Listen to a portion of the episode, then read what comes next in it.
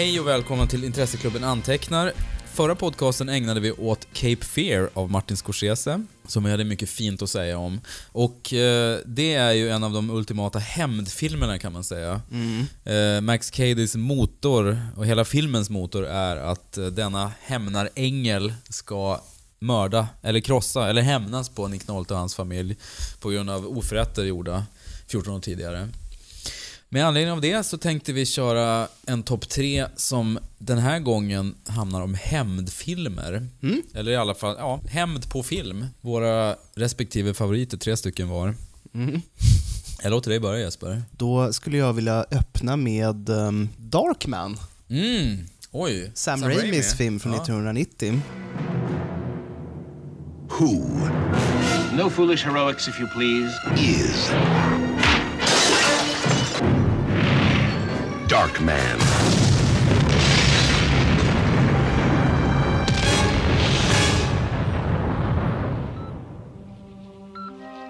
They destroyed everything he had, all that he loved, everything that he was. Now, Crime has a new enemy, and justice has a brand new face. I was afraid that you wouldn't want Det är enligt min mening en uh, gjuten hämndfilm. Mm. Det här eh, handlingen är kort då för de som tyvärr inte har sett den. Spelar Liam Neeson en vetenskapsman som är ute efter att återskapa hud efter allvarliga brännskador. Men hans labb blir totalkvaddat av skurkar av anledningar som jag inte kommer på just nu. Skurkbossen är Larry Drake, även känd som eh, förståndshandikappade Benny. Benny i eh, Lagens Änglar. Han blir i alla fall eh, sprängd i luften och eh, extremt vanställd. Durant heter han. Nej, han, han blir som sagt vanställd och eh, han lyckas på något sätt återkonstruera sitt labb eh, i en gammal eh, övergiven industrilokal. Sådana här som står tomma, så man kan in, gå in där liksom och Ja, fixa. exakt. Men det finns allid ström draget och sådär så man kan bygga upp saker. Exakt. Utdömd eh, fastighet. Och han planerar då en gruvlig hämnd på den här um, skurkbossen som har tagit ifrån honom hans ansikte och eh, hans forskning och fästmö som spelas av Francis McDormand. Just det. Det är någon sorts hybrid mellan eh, den här klassiska Universal-monster-eran från eh, 30 till 50-talet och serietidningsestetik. Eh, Sam Raimi var ju egentligen ursprungligen intresserad av att göra en serietidningsfilm, men gjorde han ju sedermera också med Spider-Man. Men från början så ville han ju göra Batman, eller framförallt The Shadow, den här gamla radioföljetongshjälten från 20-30-talet. Det blev film sen med Alec Baldwin. Det blev en film med Russell Mulcahy gjorde ju en film. Nej, men delvis är den ju späckfylld av eh, Sam Raimis praktfyllda kameramässiga fyrverkerier. Och sen är det ju också väldigt trevligt att se Liam Neeson i hjälterollen för att det här är ju innan han blir den här um, cyniska taken-hjälten som ska utplåna alla från Mellanöstern som befinner sig i Frankrike. Han, är, han börjar ju som en, en mjuk själ, en förnuftets man och förvandlas under resans gång till en bitter, sadistisk, skoningslös människa. Oh God, what have I become? What have I become? Så bara utav den anledningen skulle jag vilja lyfta fram den som en, en riktigt bra seriefilm. Trots att den egentligen inte baserar sig på en serie. Ja, det blev en ju- serie precis. efter filmen. Sen kom det ju två eh, medelmåttiga uppföljare också. Eh, fast, Med Arnold Vosloo. ja, precis. Mumien. ja. Vilken härlig casting. Darkman, härlig. Som sagt, Larry Drake, superbra. Francis McDormand, eh, osedvanligt fin karaktärsskådis Mm. i, eh, i en film av det här slaget. Danny Elfman gör ett oklanderligt soundtrack i vanlig ordning. Mm.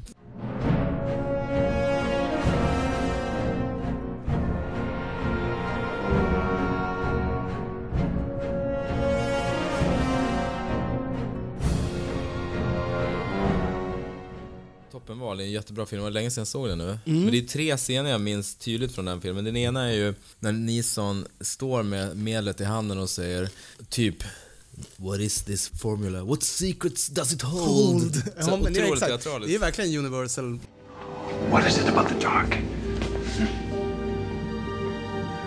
What secret does it hold?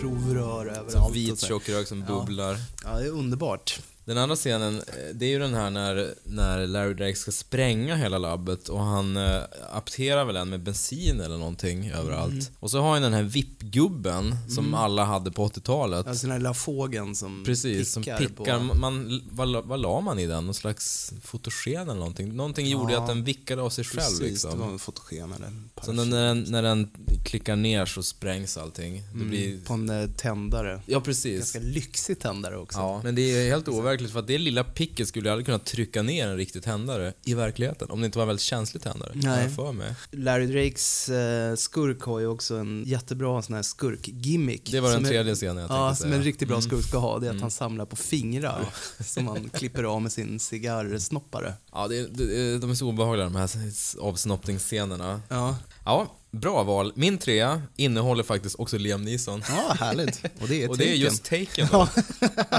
Som du så förtjänstfullt dissade där i en eh, kärnfull mening. Du har ju helt rätt på ett sätt. Alltså den här filmen kom ju 2008 och det är ju vi är inte de första att konstatera, men det var ju här den andra våren för Liam Neeson Ja, kom. det, var, det vände ju för honom där. Nej men plötsligt blev han actionhjälte.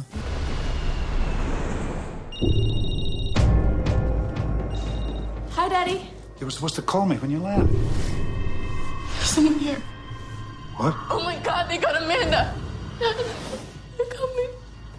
All right, listen to me. Go to the next bedroom. Under the bed. Tell me when you're there. Now, the next part is very important. They're going to take you.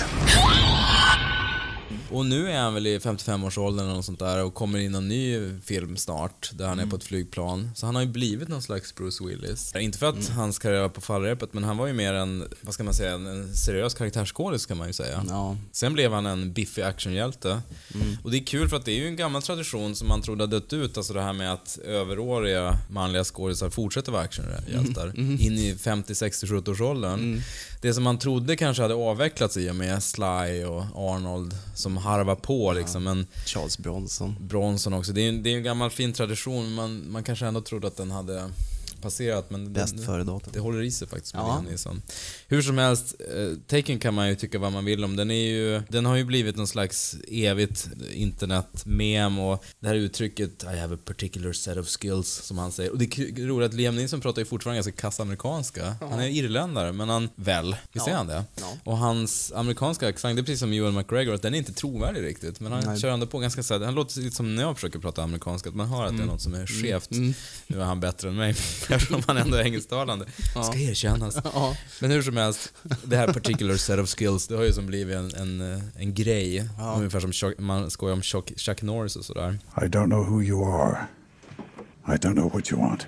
If you're looking for ransom, I can tell you I don't have money. But what I do have are a very particular set of skills. Skills I've acquired over a very long career.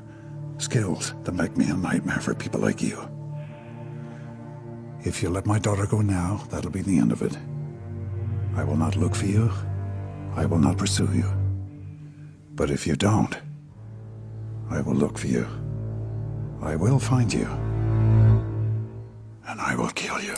Jag tror att jag gillar filmen för att jag är lite svag för Maggie Grace också, Mm. från Lost, som jag hade en liten crush på, tycker hon är härlig. Hon spelar den här tonårsdottern, hon är ju för gammal egentligen. Mm. När den här Taken gjordes, vad kan hon ha varit, 26 liksom, hon ska spela 17 eller någonting. Hon drar till Paris, eh, pappa CIA-agent eller pensionerad är orolig. Tänk om du blir kidnappad? Nej, det är lugnt. Och det första som händer när hon kommer till flygplatsen är att hon blir kidnappad Mm. såklart. Och då åker ju Liam Neeson dit och bara ja, slarvsylta av diverse skumrask. Det, det är inte en jätte... kan- Man kan ju med visst fog hävda att det är en ganska rasistisk film, eller beskriver liksom... Ja. Ja, sk- huvudskurken är arab va? Och på vägen så är det ja, en massa öststatare med tjocka ögonbryn som bara blir mos. När han dundrar på som en sån här gammal eldsmördarmaskin. Och det är ju inte en hämndfilm egentligen. Motivet är ju inte hämnd, utan hans motiv är ju att rädda sin dotter då. Men på vägen så finner han ju sånt otroligt nöje bara att slakta folk. Eh, enligt också gammalt så här 80-tals manér där det var hög body count i filmerna. Det Så är, att- en, det är en old school-film Ja, man kan ju faktiskt. säga det. Jag tyckte den var, den var härlig. Jag har faktiskt inte sett Taken 2. Jag vet inte om det är mer av samma. Han går runt i ny skinnjacka och mosar folk. Det där är ju också en genre som det görs enormt mycket av i USA. Jag tänker på så John Cena och gamla brottare och sånt där. Som, de gör ju mycket såna här filmer. Men sen när Liam Neeson gör det, Det är ju verkligen en B-rulle fast Ja. med bra skådisar. Ja, Nej men handlingen... Som börjar med det och sen, Ja. jag tänker på, du vet den där Den filmen där, med han, han eh, som var med i den. herregud. Ja, du menar... eh, The Rock. Ja, just det. Bedrövligt. Ja.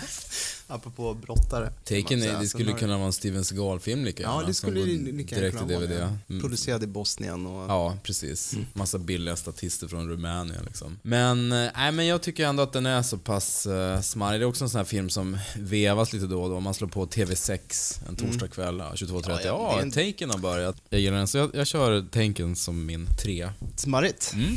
Mitt andra val är en film från 1968 som heter Il Grande Silencio, The Great Silence. Bergman gjorde en remake på den som hette Tystnaden. Ja, exakt.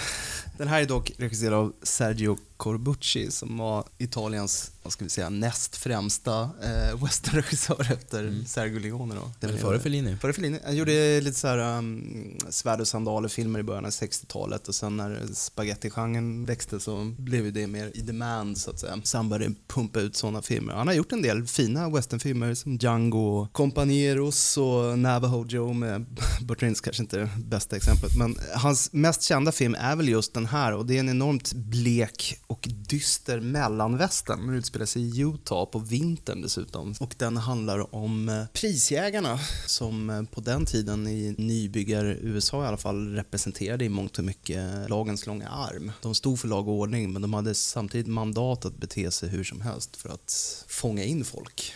Ehm, så att i den här filmen så har vi då en konflikt mellan titelfiguren som kallas för Silence. Det här är ju Corbucci-humor och han gör en grej av att de här ikoniska westernhjältarna är så fåordiga så att i hans film så är han till och med stum. Han är en stum hjälte. Eh, hjälten spelas förut av eh, Jean-Louis Trintignant som eh, vi alla känner igen från Vadims Gud skapade kvinnan. Och, Just det. eh, Och han fick väl en ny liten en man och en kvinna och, och i Amour, ja. Eh, Amour i eh, Just Hanekes. det.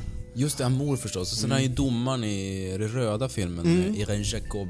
Eh, men han, har ju, han, är, han är väl en sån här skådis som har varit verksam liksom i 5-6 decennier. Ja, verkligen. Och, och Ja, fortfarande är, svinbra. Ja, och i antagonistrollen så ser vi Klaus Kinski och bara det är liksom att se de här två liksom arthouse-ikonerna panga på varandra med pickadoller är ju ett nöje i sig. Och Kinski är dessutom, gör kanske sin mest återhållsamma rolltolkning någonsin. Alltså man är så van vid att han spottar för att gå och rulla med ögonen men här är han liksom en iskall, beräknande, eh, självkontrollerad psykopat. Men det måste ju vara otroligt effektivt för han har ju så uttrycksfullt eh, face bara, Mm, Kinski, och det vilar liksom ett, ett sånt extremt hot, eller ett våld hela tiden under hans Mm. kyliga fasad. Den har ju också ett väldigt upprörande slut. Jag kan varmt rekommendera... Men du, Den- om man bor i Stockholm och vill se den här filmen på duk, det lär ju vara omöjligt. Jo, det går faktiskt. Va? Jo, för det finns en nystartad filmklubb som heter Tutti Colori dell'Italia som Ah. eh, kör visningar på Biorios biobar. Eh, så att man kan faktiskt se Il Grande Silencio den 18 maj. Det går att köpa biljetter på Biorios biljettbokningssida. Härligt. Mm, kan jag varmt rekommendera. jag kolla upp. För att avsluta också, om inget annat så är det värt att se den bara för Ennio Morricones musik. För där var han verkligen i hög form. Underbart, ska jag säga. Mm. Morricone, hög lägstanivå kan man säga. Jajamensan. Ja,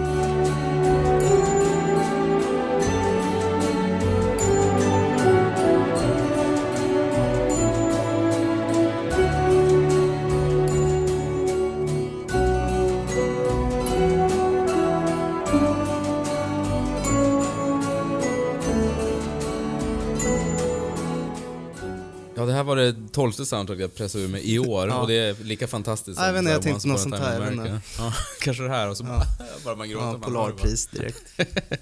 Precis. Äntligen får jag höra The Sounds och Ola Salo framföra mina låtar live i Stockholm. Det har jag drömt om hela mitt liv. Ja, underbar två. Min två Mm. är Oldboy av Park Chan-wook, som mm. nästan är självskriven på en hämnarlista. Vengeance-trilogin. Exakt. Mm. Den heter ju för övrigt Oldboy, Hämnarens resa på svenska. som för att förtydliga att det här är en hämnarfilm. Ja. Trilogin startades väl med Sympathy for Mr. Vengeance. Just det. Oldboy är tvåan. Tvåan och sen kom Lady Vengeance. Lady Vengeance, precis. Och jag har faktiskt inte sett Sympathy, däremot har jag sett Lady Vengeance. Och precis som Oldboy är den ju väldigt eh, elegant och intrikat berättad med hopp i tidsspannet och Mm. återblickar och så vidare. Och Oldboy hade ju blivit etta på min lista om det inte var så att det var så pass länge sedan jag såg den. Nej. Tio år sedan eller någonting. Mm. Åtta år sedan kanske. Så jag har eh, glömt bort mycket av den. Nej men den är ju ökänd för några scener som till exempel den här läskiga tortyrscenen när man drar ut tänderna. Ja, fy fan. Den här scenen när huvudpersonen uh, Daesu då, eller Choi, Choi Min-sik heter skådisen. Namnkunnig skådis. Mm. Jag kanske inte uttalar det så bra. Men när han käkar upp en, eh, en levande bläckfisk, Bläckfisk, ja. på en restaurang i, i, medan kameran rullar så det är inget fusk eller så. Det är ju riktigt såsigt. Eh, Men det går ut på att han, filmen börjar med att han finner sig fängslad i en lägenhet för någon form av brott han har begått. Mm. Eller minns jag fel? Nej, men han, han har begått en påstådd oförrätt. Just det.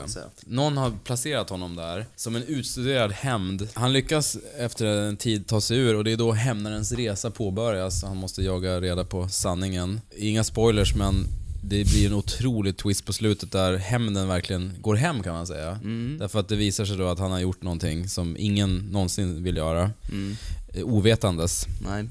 Eller, ingen är väl att men de flesta. Ja, de flesta som är normalt funtade i alla Ja. fall. Eh, Liten koppling till Max Cader där kanske. Hur som helst. Äh, det är ett, det är ett um, utstuderat straff kan man ju säga. Onekligen. Ja. Och Park Chan-wook berättar det här på sedvanlig stil med återblickar och flashbacks och vilket är samma sak kommer jag på. Ja. Men otroligt snyggt berättat, snyggt du sa det. Ja, jag förtydligar lite för den svenska publiken. Mm. En grej jag tänkte på när jag såg den var ju också att han använder klassisk musik. Mm. Alltså redan existerande musik. Sån här musik som spelas när man sitter i telefonväxel. Mm. Allmängiltiga klassiska verk som finns på eh, samlingsskivor från Naxos. Ja. Och man kände att det kan inte ge någonting längre för det är nästan som hissmusik. Men i de här scenerna till hans bilder så får de helt nytt liv. Ja. Och det blir en otrolig eh, svung i de scenerna. Det blir som någon slags glapp mellan den här otroligt välbekanta musiken som plötsligt blir stor. Ja. Så När- förmiddagsslingan på P2. så här, Exakt. Quattro Stagioni Men och... till eh, slow motion bilder på fallande blomblad och sådär. Precis. Nej men och sen finns ju den här, för, för actiondiggare gillar ju Park Chan-wook. Det, finns ju den här långa scenen när han slåss med hammare mot. Dataspelscenen. Ja verkligen, det är som level efter level. Som en Street Fighter. Ja, precis, för den är sidoskrollande också. Vilket är ju, jag har aldrig sett i någon annan film Nej, tror jag, på samma inte. sätt. Oldboy är ju aktuell nu eftersom eh, Spike Lee har gjort en remake på den som väl kanske var ganska onödig. Just det. Har du sett? Nej, jag har inte sett den. Jag vet inte riktigt vad den fick för kritik i USA. Den blir totalsågad. Ja, det var så alltså. Ja. Nej, men det var väl meningslösheten i det kanske. Ja, kanske det. Eh, hade jag haft Oldboy lite mer färskt i minnet så hade jag eh, nog haft den som etta. Men hur som helst, Det är Om en ni till bra hämndfilm. Ja, det är en fantastisk hemfilm. Om ni till äventyrs inte har sett den så gör det. Om ni funderar på att se den amerikanska så skippa den och se originalet istället. För den är... eh, Det kan jag nästan lova, utan att ha sett den amerikanska med eh, Josh Brolin. Det kan jag också skriva under på. Den är bättre. Så, Oldboy, Hämnarens resa, min tvåa. Ja, härligt. Han är så jävla snygg också. Mm. Han är det här äh, svarta... Daisu. Ja, Ja. och så det här äh, Risigt vilda, ja precis, skogsmullehåret. Ja. Han är så mäktig alltså. Mm. Ja, då var det dags för eh, första valet då. Det här Mm. kommer säkert som en enorm chock för dig att jag har valt som min främsta hämndfilm Star Trek 2, The Wrath of Khan. Ah, Star från Trek. eh, 1982. Khan. Khan!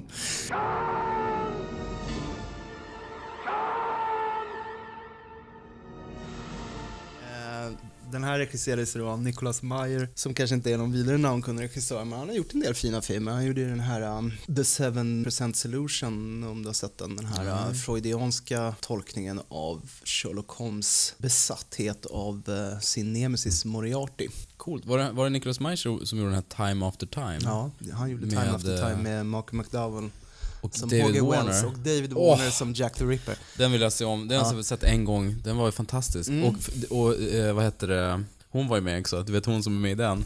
Ja, det vet hon. Malcolm eh, McDowells fru ett tag. Mary Stenberg. Mary Steenburgen va? Mm. Ja, vilken, vilket uppbåd. Vilka tre skådisar. Ja, den är fin. ja. Han gjorde då även The Wrath of Khan, där eh, skurken är Khan Noonien Singh då. Han dök ju upp i eh, original-tv-serien i ett avsnitt som heter Space Seed. Han representerar ju någon sorts Nietzscheansk övermänniska. Han är ganska lik Max Cady faktiskt, om du kan tänka dig en, en aristokratisk Max Cady som pratar med latinamerikansk brytning. Mm. Och är sofistikerad. Counselor, counselor. Could you be there? Ah, fuck it. Han är mentalt och fysiskt överlägsen och enormt handlingskraftig och manipulativ och försöker ta över skeppet Enterprise då. Så han blir förvisad på en obebodd planet. I filmen så eh, visar det sig då att den här planeten blir utsatt för en klimatkatastrof så att han är enormt hämndlysten när han eh, av en händelse får chansen att lämna den här planeten. Han är besatt av att förgöra Kirk. Det är just Kirk personligen Ja, Kirk personligen, de har, eh, de har en beef helt enkelt. I shall leave you as you left me, as you left her, marooned for all eternity in the center of a dead planet. Buried alive.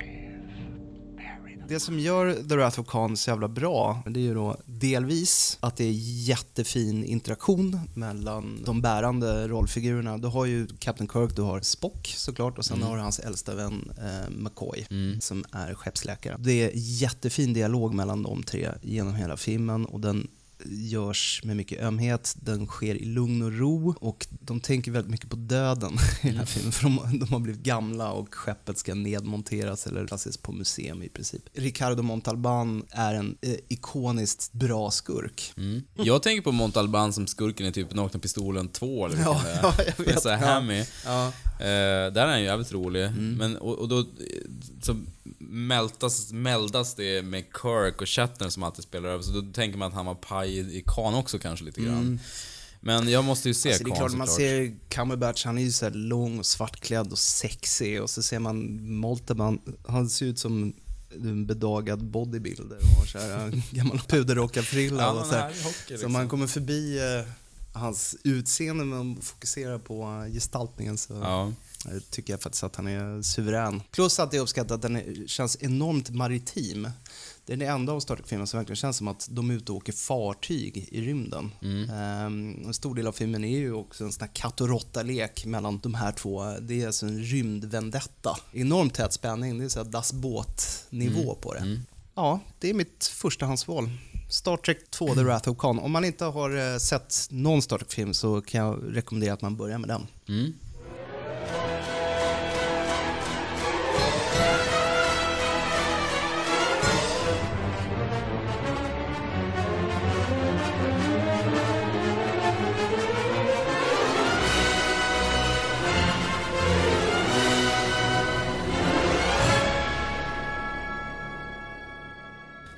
Min etta är eh, en film som heter Nyckeln till frihet. Jaha, The Shawshank Redemption. just det. Ja, nu förstår jag. Ja, det är ju inte vad man skulle säga en klassisk hämndfilm, men det finns ju en hämnd i slutet på den Gör det filmen. verkligen. Som är så pass raffinerad, som jag, som jag njuter av varje gång jag ser. Det här är också en film som, ni känner ju till att det här är världens bästa film, enligt IMDB. Mm. Enligt IMDb, Eller om det är tvåan, det växlar mellan den Är, och är den det Gudfadern. fortfarande? Ja, exakt. Det- det- det är liksom olika- Det finns ett flux där. Det är så här, man kan läsa en, en artikel om, ja nu har Gudfadern gått om igen. Så här, Mm. åh, intresseklubben antecknar. Ligger inte Django Unchained där uppe nu också, tror jag? Jo, men det kan man säga. Den är, Den är lite populistisk. Mycket populistisk, väldigt lynnig. En film som typ Star Trek skulle kunna, första, alltså Abrams skulle kunna pluppa upp så topp 10 mitt Ja, bara för att så många nördar gillar den. Så att, jag vet inte vad det är att gå efter, men Nyckeln till frihet är en film som jag utgår från att alla som lyssnar har, har sett. Så jag ska inte, Den har varit i topp 10 rätt länge där. Ja. ja, väldigt länge. Så det är väl ingen spoiler att avslöja att eh, Ja, den handlar ju om... nu kan vi inte ägna 20 minuter och berätta att handlingen i Nyckeln till som jag är på väg att göra. Andy came to Shawshank Prison in 1947. Why'd you do it? I didn't, since you asked. You, you gonna fit right in. I must admit, I didn't think much of Andy first time I laid eyes on him. He had a quiet way about him, a walk and a talk that just wasn't normal around here. There are places in the world that aren't made out of stone. There's something inside that they can't touch. What are you talking about? Hope. Men Andy Dufresne då, Tim Robbins karaktär, eller rollfigur ska man säga, är, är ju... Ja, han begår ju en så raffinerad hämnd på fängelsechefen på slutet. Ja. Som han egentligen har planerat i 20 år, eller 10 år fan det är. Och det är så snyggt gjort. I, i, I filmens eh, speltid så kanske de scenerna rör sig om fem minuter eller något sånt där. Det är nästan i montageform när eh, han... Eh, man får ju se ett sammandrag liksom hur flykten gick till. Från att de upptäcker hålet så är det väl, då kommer Reds berättarröst in och berättar precis hur det gick till. Och man får se hur han tar sig i kloakerna, vadar runt i bajs, kommer upp och har den här ikoniska scenen när han kör kan och vattnet kommer ner. Nej men så här, väldigt övertydlig, fin scen. Verkligen så här trailer moment, eller poster moment. Och sen hur han då har kört lite dubbel bokföring och kvällen innan han vet att han ska rymma så, så byter han ut liggarna, eller de här kassaböckerna. och postar då ett brev till lokaltidningarna för att beskriva hur superkorrupt den här fängelsechefen är. Som eh, spelas av eh, Bob Gunton, en favoritskurk kan man s- säga. Han får ju alltid spela ganska... Han har ju utseendet mot sig, kan man lugnt säga. Och eh, även Clancy Brown åker ju dit, den här fängelsevakten som är så pass brutal. Ja. Det finns ju den här fina scenen när eh, Warden, eller Ganton stänger in sig på kontoret och han tittar ut genom fönstret och ser liksom hur polisbilarna kommer körande. Det är tydligen fullt pådrag också för att någon har skattefifflat, fick det ganska kul. Kommer på någon sån här väg borta och skjuter sig en kula för pannan. I boken är det ju så äckligt för då, då har han ju en kniv han riggar mot näsan Ja, tror jag. Och så det, ja. så här, dish, han Ja, trycker fy ner. Eller om han trycker upp den så här, genom ögat upp i hjärnan. Stephen King då är ju lite ett fan av hemska självmordsscener som i, som i eh, The Dead Zone också finns ju den här hemska sax-scenen som är så obehaglig. Mm. Hoa. Men det är ju en, det är ju en raffinerad hämnd och just att Dufresne, alltså det är en sån otrolig tillfredsställelse i att den här personen som är oskyldigt dömd och blivit eh, våldtagen och hunsad under många, många år. Eh, Och Ganton har tryckt ner honom och använt honom som, personlig revisor och tvättat, låter honom tvätta sina pengar. Att han får sin hämnd där. Och sen är det ju en tillfredsställande hämnd för att han är ju så... Han har ju moralisk high ground på något sätt, Tim Robbins. Han, han, han är så lugn och metodisk och harmonisk på något sätt. Han är så trygg i den här vetskapen om att En vacker dag. han bidar sin tid helt enkelt. Han har tålamodets gåva. en en uh, åtråvärdig egenskap. Ja, verkligen. Därför blir hämnden så mycket mer tillfredsställande när man vet att han har ruvat på den och gjort det i många år. Jag älskar den här scenen när han, eh, han har lyckats skimma eh, Wardens, alltså Gantons pengar på något sätt. Så han satt in småsummor till olika konton. Väl. Och sen eh, när han blir fri eller har rymt då går han till olika bankkontor och plockar ut lite pengar här, lite pengar där, lite pengar där. Och så på, på något kontor säger han så här, "Ah, just det. eh, Could you put this in your outgoing mail? Så här, hon bara, of course sir. Då är det brevet med alla handlingar som ska till Skatteverket eller lokalpressen eller vilka det är. Hans nöjda min han lämnar över kuvertet. Det finns ju något härligt analogt i att ett ett bankkontor har givetvis en utgående låda och är man en riktigt bra kund där får man skicka med ett kuvert. Så Det går bra. Så, så här. Dels det och sen ja, men bara hans, hans njutning att nu... Du saknar bankkontoren helt enkelt. ja, precis. Jag längtar tillbaka till den gamla goda tiden. Man går på posten och köper frimärken, betalar en postgiro. Jag saknar postgirokuverten, tycker jag är jobbigt. ja. Nej, så att det är ju inte en hämndfilm eh, så, men just Du har sålt in mig nu på, Ja. på det. Härligt. Hämndelementet i den är så njutbart så att jag listar den som etta.